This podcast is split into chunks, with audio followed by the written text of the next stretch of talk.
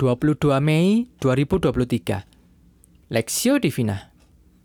Yeskiel pasal 24 ayat 1 sampai 14 Pada tahun ke-9 dalam bulan yang ke-10 pada tanggal 10 bulan itu datanglah firman Tuhan kepadaku.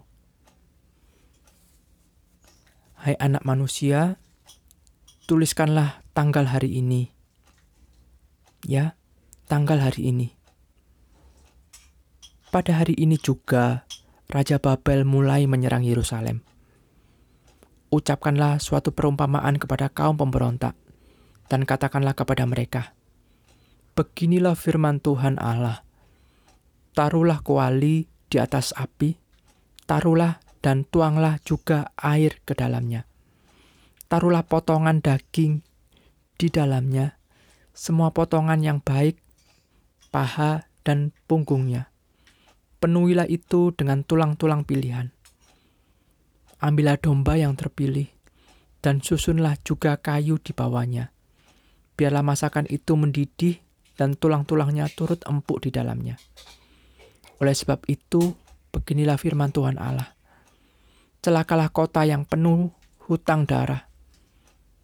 Kuali yang berkerat di dalamnya dan keratnya tidak hilang daripadanya keluarkan potong demi potong dari dalamnya tanpa memilih-milih.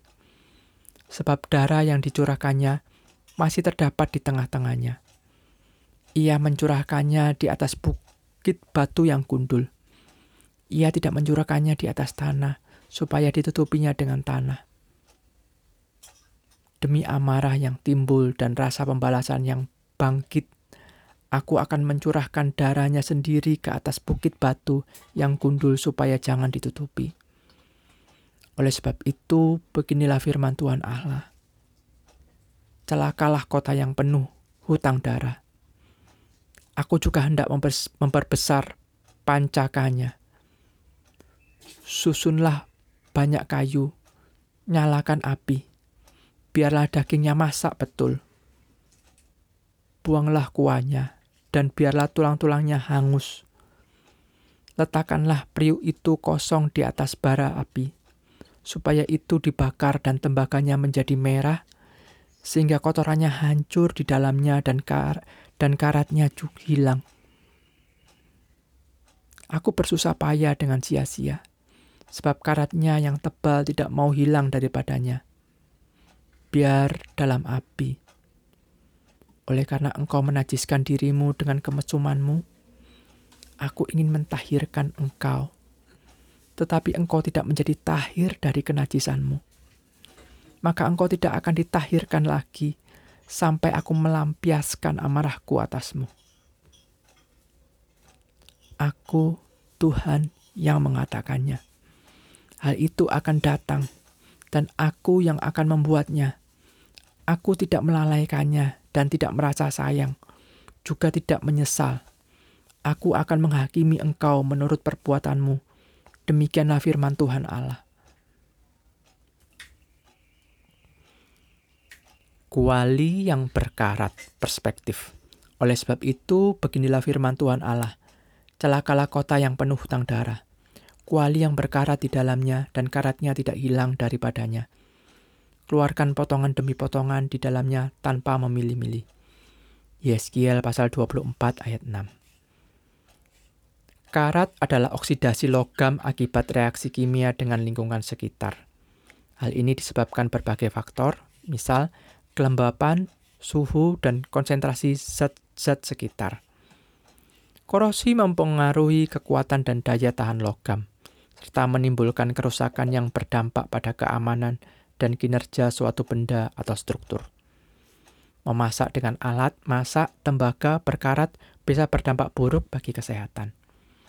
Karat tembaga bisa tercampur dengan makanan yang dimasak dan terserap oleh tubuh. Terlalu banyak tembaga dalam tubuh bisa menyebabkan keracunan, mual, muntah, sakit kepala, dan diare. Selain itu, panci tembaga berkarat dapat menimbulkan perubahan rasa dan bau pada makanan yang dimasak di dalamnya, sehingga, mempengaruhi, sehingga mempengaruhi kualitas makanan.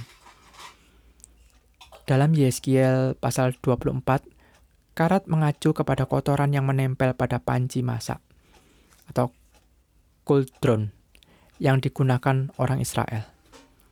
Allah menyuruh Yeskiel untuk memasak daging dan tulang di dalam panci yang kotor dan berkarat.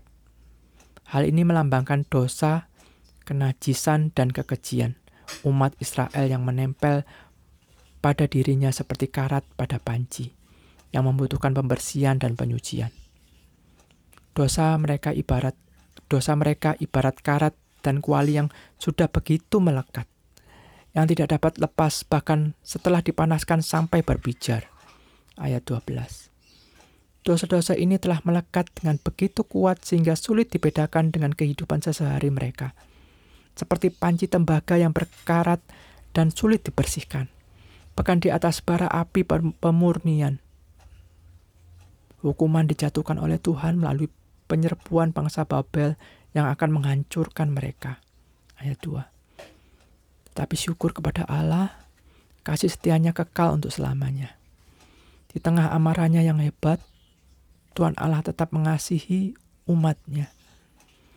Dia merelakan anaknya yang tunggal. Tuhan kita Yesus Kristus datang ke dunia menggenapi rencana penebusan umatnya dari kutuk dosa murka Allah yang seharusnya ditimpakan kepada kita, ayat 13 sampai 14, ditanggungnya. Dosa yang melekat bagai panci berkarat. Kita yang seharusnya dibuang dan dibinasakan, dibasuh bersih sempurna oleh darahnya yang kudus. Studi pribadi, apakah karat yang menempel dalam hidup kita dan pelan-pelan merusak kita? bagaimana kasih Allah mengikis karat itu dalam dosa, dalam hidup Anda. Pokok doa, berdoalah dan bersyukurlah atas anugerah keselamatan yang telah kita terima melalui pengorbanan darahnya yang kudus, Tuhan kita Yesus Kristus.